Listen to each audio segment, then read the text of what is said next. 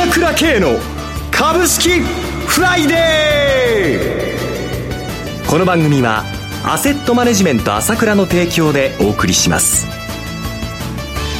皆さんおはようございます。進行役の浜田節子です。朝倉慶の株式フライデー今日も株式投資をする上で重要となる注目ポイントを取り上げてまいります。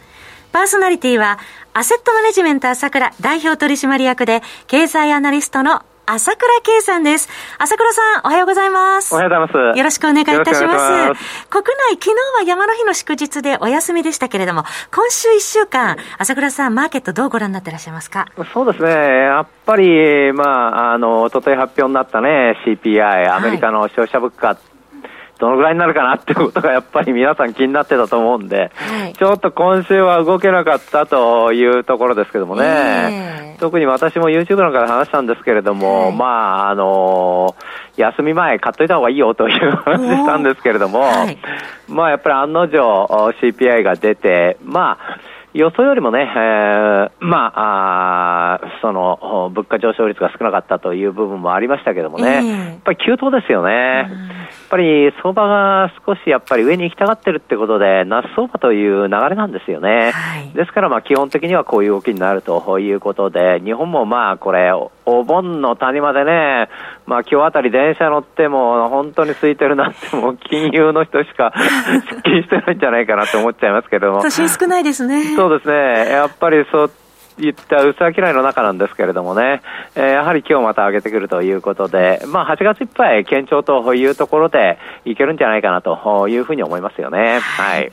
えー、さて、朝倉さん、平日毎朝配信の朝倉系のモーニングニュースですけれども、この相場で非常に参考になる情報を日々たくさん配信されてますよね。そうですよね。やっぱりこれ、ちょっと投資家が少しこうやる気失っちゃって、ちょっと、なんていうんですかね、そんな感じが見えるんですけれども、まあ、そここんな具合になってるよということで、まあね、今月なんかもかなり上昇ピッチということになってきてるわけですから、はい、まあ、日々、こういろいろニュースはあるわけですけども、その辺のところも毎日お話ししてますので、役に立つんじゃないかなと思いますよね。その上、あの、9月いっぱいは、私の有料の朝倉レポートと CD がね、無料サービスになってますんで、はい、えー、無料さ1回だけですけれども、ね、やっぱりこれいいと思いますんで、ぜひこの機会にね、えーえー、ちょっと投資から離れちゃった人も多いんじゃないかと思いますけど、まあ、今はちょっとお盆というところですけどもね、まあ、あしっかり、えー、連日の状況を聞きながらね、えー、お役に立てていただければというふうに思いますよね。ちょっとお盆休みの間、勉強しておきたいですね。そうですよね。はい。ぜひ皆さんチェックお願いします。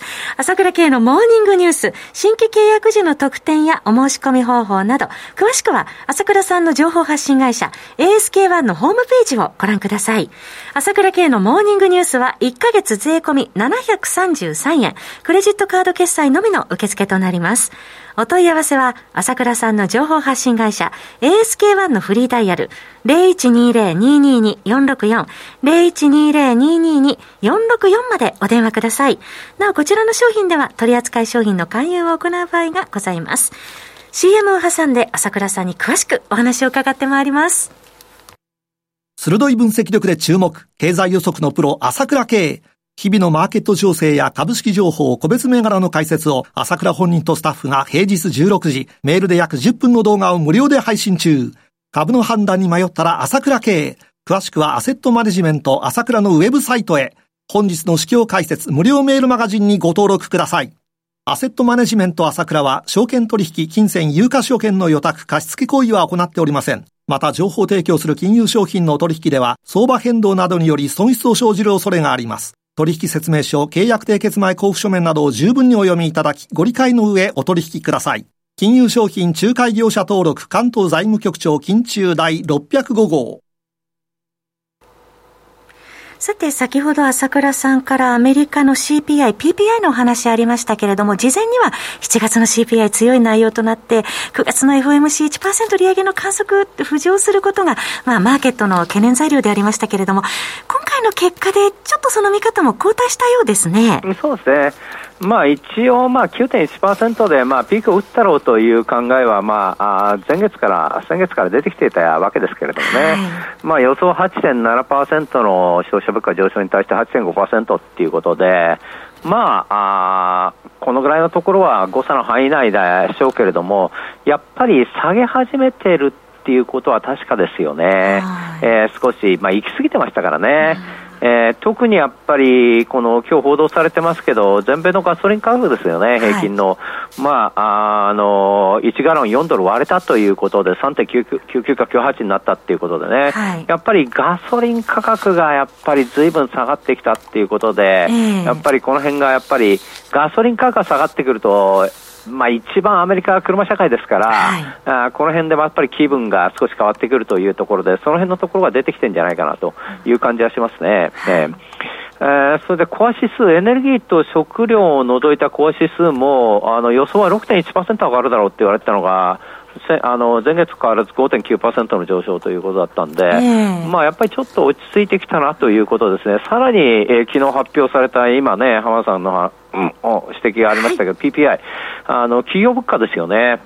これね、前月比でマイナス0.5%マイナスになったっていうのでね、これも相当ですよね。そうですね、低下ですもんね。えー、やっぱり明らかにこう、これ川上だから、はい、あの生産者物価は川上だから、川上で落ちてきたっていうことであれば、まあ、じわじわじわじわこの状況っていうのは、少しずつ改善されるなということはもう見えてきたかなっていう感じはしますよね。ただやっぱり指摘はされていますけれども、やっぱりあの住居費とかっていうのは、やっぱり一度上がっちゃうと、家賃とか下がらないので、えー、まあ、この辺はまあしょうがないっていうのと、まだ食料費は高いよっていうことで、この辺はしょうがないので、はい、まあ、油断することはできないんですけれども、一応もう今までみたいな、どんどんどんどんインフレがああの加速しちゃうよという、まあ、懸念はなくなってきたっていうことですよね。はい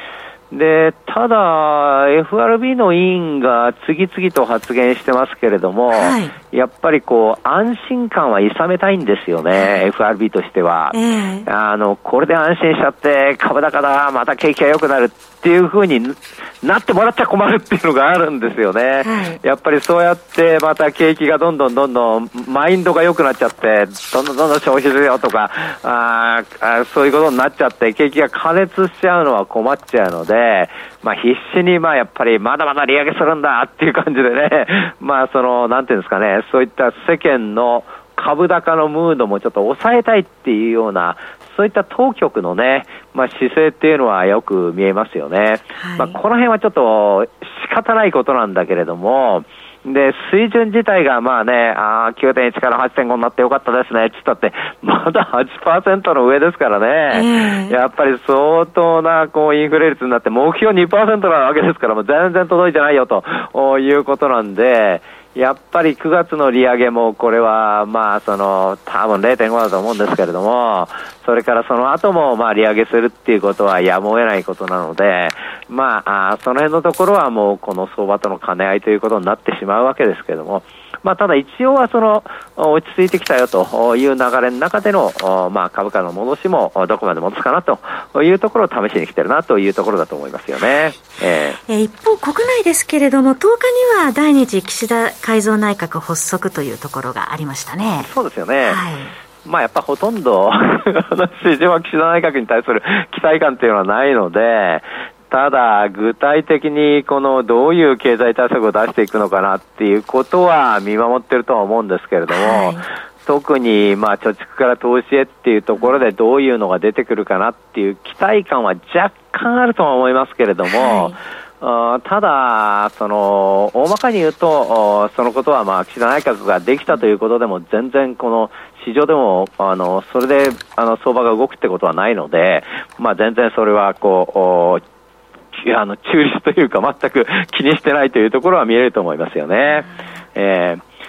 で、やっぱり今決算シーズンなんで、どうしてもやっぱり決算で、やっぱりこう、まあ上がる株、下がる株が出ちゃうっていうのは、この特徴でもあるわけですけれどもね、やっぱり今週もやっぱりいろいろ出ましたよね。はい。えー、ここまでの決算、どうご覧になってらっしゃいますか？そうですね、おおむねこんなものかなというところじゃないですかね。はい、あの、四六の決算は悪くないわけなんですけれども、ただ、その、七区がまあどういうふうにこの世界情勢を受けて変わっていくかというところは気にしてるかなという感じはしましたけれどもね。はい、そういう中、やっぱり、投資家マインドっていうのはかなりズバリ落ちていると思うんですよ、今見てても。まあ、その、まさに今、お盆で夏枯れ状態ということで、新陽山なんか見ても全然動かないですから、はい、あ先週、先々週の流れを見ても3兆円割れてからも全然動かないので、あの、活況感っていうか、その勢いっていうのは少し、えー、しぼんでるということだと思うんですけども、その中でこう、じわじわじわじわ上がってきてるというのはもう決して悪くないと思いますよね。はい、えー、えー、ですから私はずっと思ってますけれども、やっぱりこう、売る人を売っちゃってて、枯れ切ってる状態というのに近い状態というのが今あるんではないかなと思うんですよね。えー、そこでまあ、あまあ、カロリー比率なんかも43%程度ですけれども、はい、そこでじわじわじわじわ売りが出て、そこの買い戻しというのが入る中で、思わぬ上昇、思わぬ上昇というのが、まあ、先々週あたりから始まってきてるんですけれども、はい、その流れっていうのは、このまま今後もその続いていくなというふうに見てますよね。今週も月カート2万8200円台後半つける場面もありましたもんね。そうですよね。えー、まあ、この高値、戻り高値を抜いてきても全然おかしくないと思いますよね。はい、えー、そういう方向になってくるんじゃないかと思いますよね。まあ、やっぱりどうしてもまあ、この、放題っていうのはいつも言われるんですよね。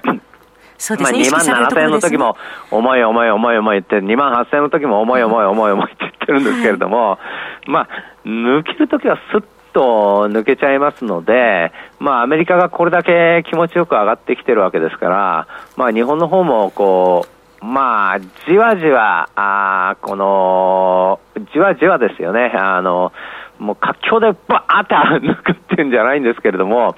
その売りの買い戻しも含めたそういった買いの中で、もう気が付いてみたら上がってきたなと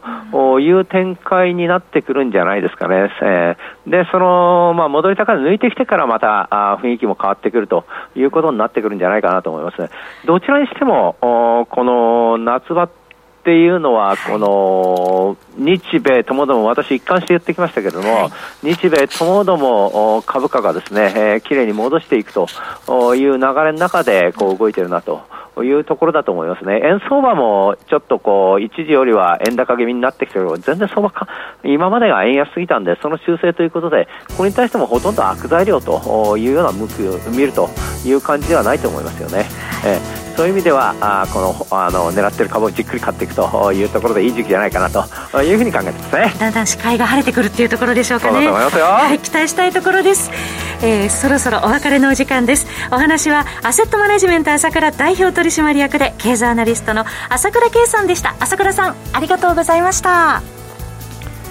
私、朝倉慶が代表を務めますアセットマネジメント朝倉では SBI 証券グレスターの口座開設業務を行っています私のホームページから口座開設していただくと週2回無料で銘柄情報をお届けするサービスがありますぜひご利用くださいそれでは今日は週末金曜日頑張っていくぞ